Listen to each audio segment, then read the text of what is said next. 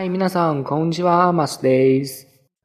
大家好，我是川，欢迎收听本期的漫谈日本。那今天的漫谈日本呢，准备给大家讲述的是曾经给大家提到过的一个主题——神鬼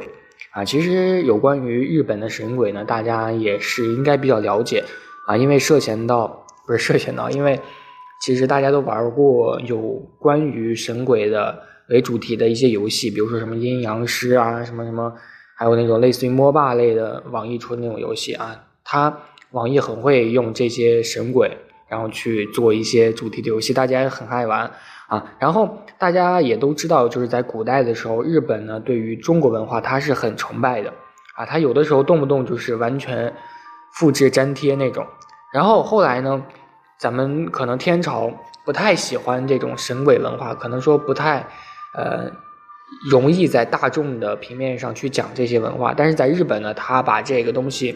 参考或者说借鉴过去之后呢，它成为了日本的一个非常非常独特的一个文化。因为根据一些资料的显示，日本的妖怪啊，它的原型呢有百分之七十都是来自于咱们中国的，有百分之二十是来自于印度啊，只有百分之十是他们自己去。想象或者说自己来自于他们的本土啊，还有很多小妖怪，可以说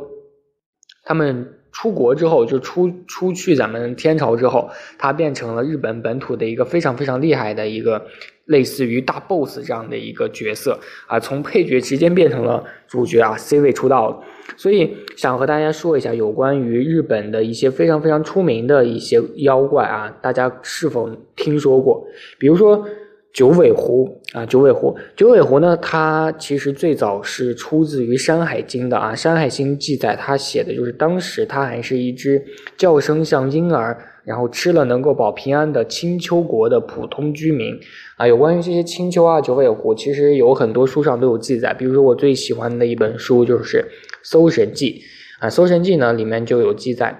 的这个女二号叫做燕子苏啊，她就是来自于青丘国。它也是一个九尾，然后其实像一些小说啊，或者说一些书，其实它都是有一些相对应的。大家有的时候看小说，其实还是蛮有用的。然后继续说这个九尾，就是九尾呢，它这个种族呢，在中国也是风光过一段时间的啊。但是它一出现，就代表着天下不平。然后传说三过家门而不入，专心搞这个水利工程的大禹呢，也是经过九尾狐的这个睡亲，然后娶了涂山氏女娇。啊，有这样的一个故事，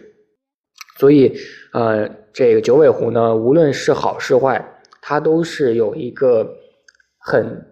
完美或者说很值得大家津津乐道的一些经历在里面。像一些非常非常著名的一些故事，里面都会有九尾狐出现，比如说什么褒姒啊等等啊，就这种狐狸啊，狐狸在大家的心目当中，可能现在。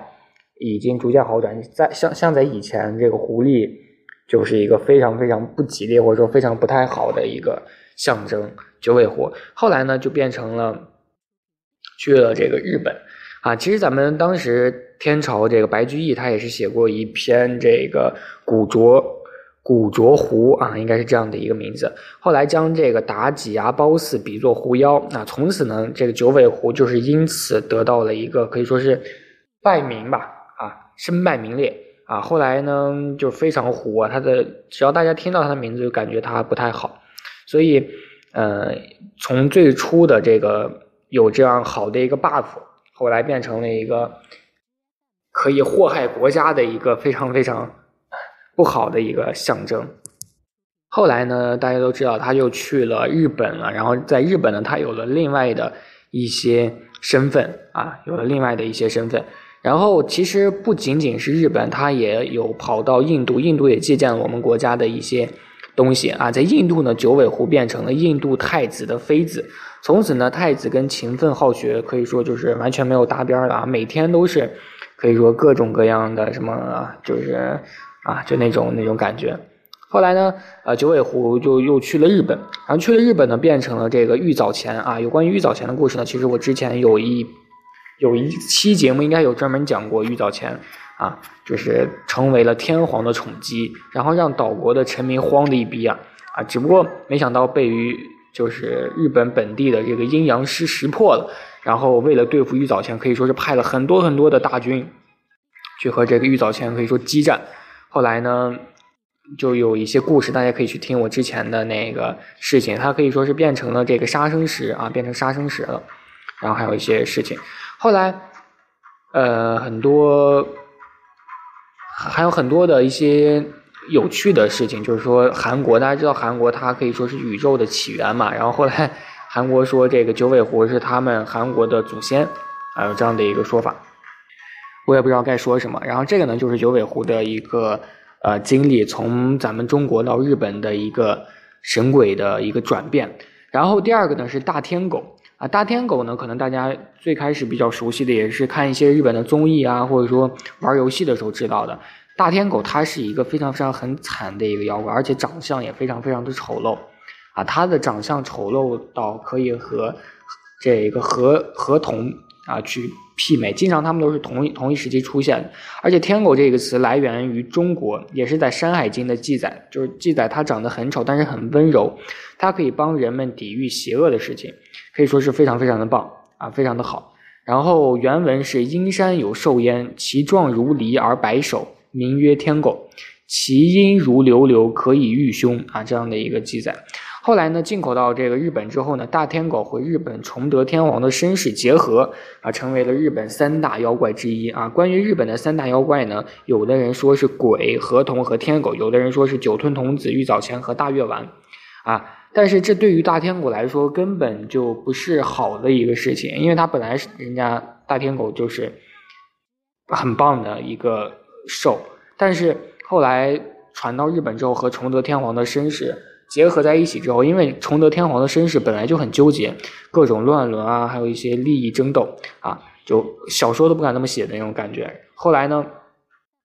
呃，这个大天狗就变成了就非常非常的惨，很黑化。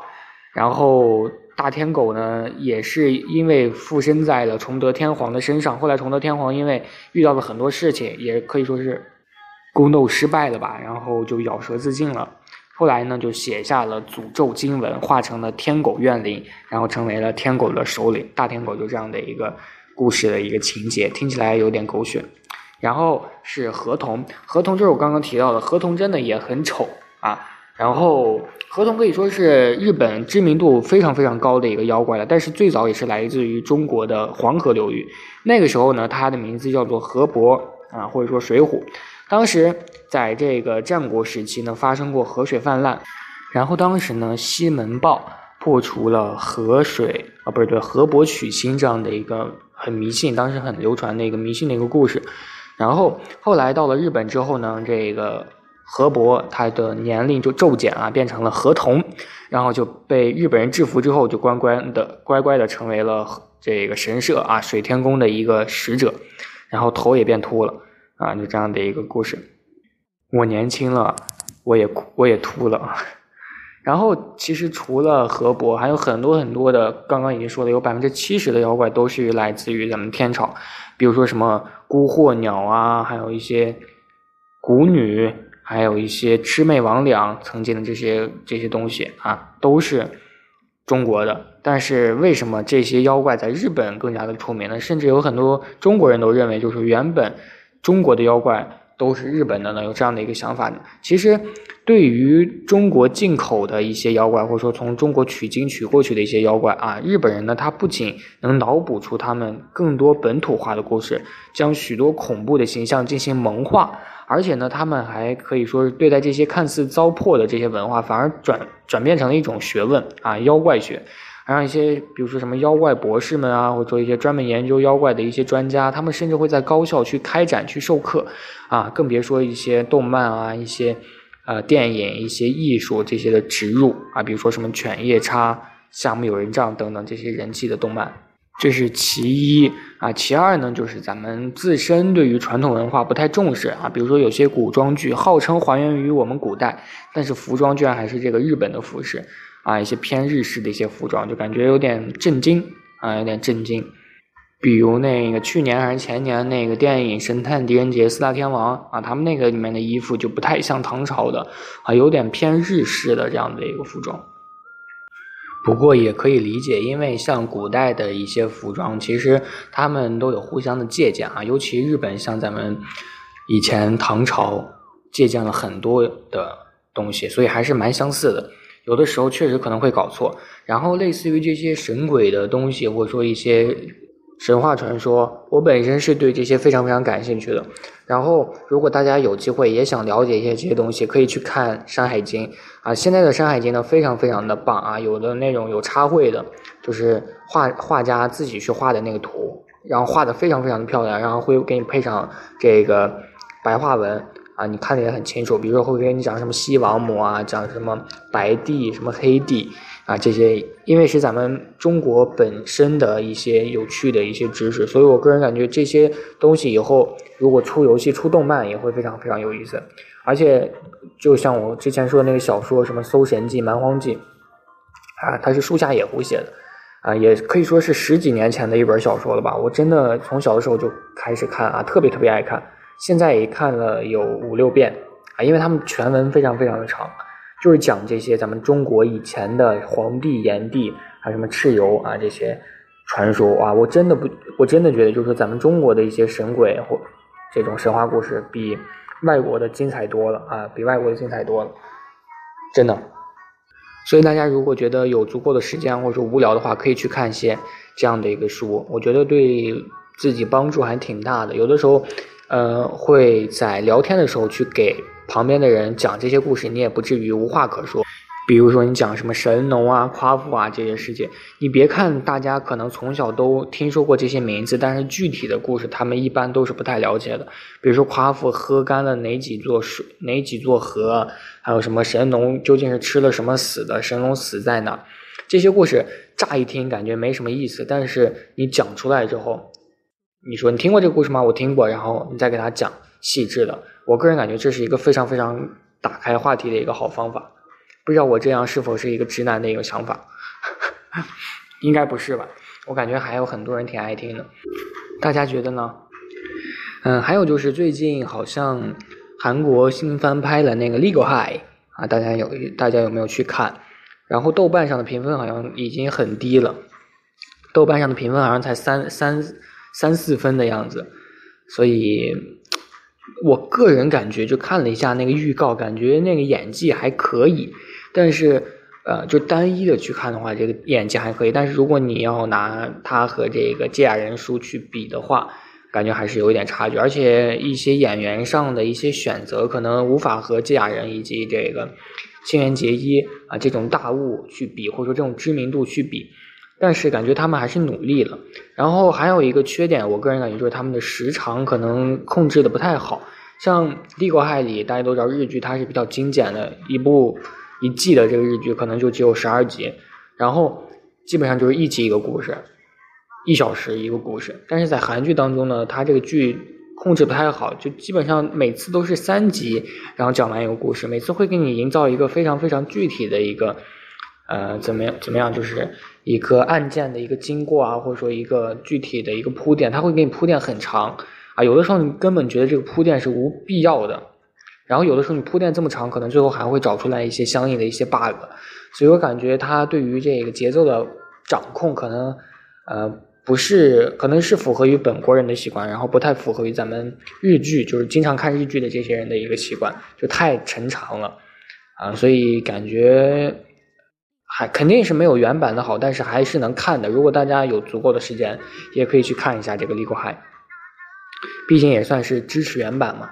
然后《Legal High》这个电视剧呢，它有两部对吧？然后每一部都是非常非常高的评分，好像现在都是在九分以上。所以我觉得，呃，如果没有看过《Legal High》的，大家也可以去看一下，因为毕竟是一个非常非常搞笑的、非常非常无下限、无厘头的一部。又搞笑又富含人生哲理的一个系列的电视剧，欢迎大家去看一下。好，那今天的有关于日本的神鬼传说，它的来源以及于一些大致的一些方位啊，就是这么多的一个内容了啊。当然，有关于一些具体的一些小妖怪的一些生平的传记啊，或者说一些生平的故事，我会在之后的一些。时间给大家去具体的讲一下啊，如果大家有想听的一些妖怪的名字可以在评论区下方打出来啊，我会选择一下。就这样，那我们下期再见喽！我是船，拜拜。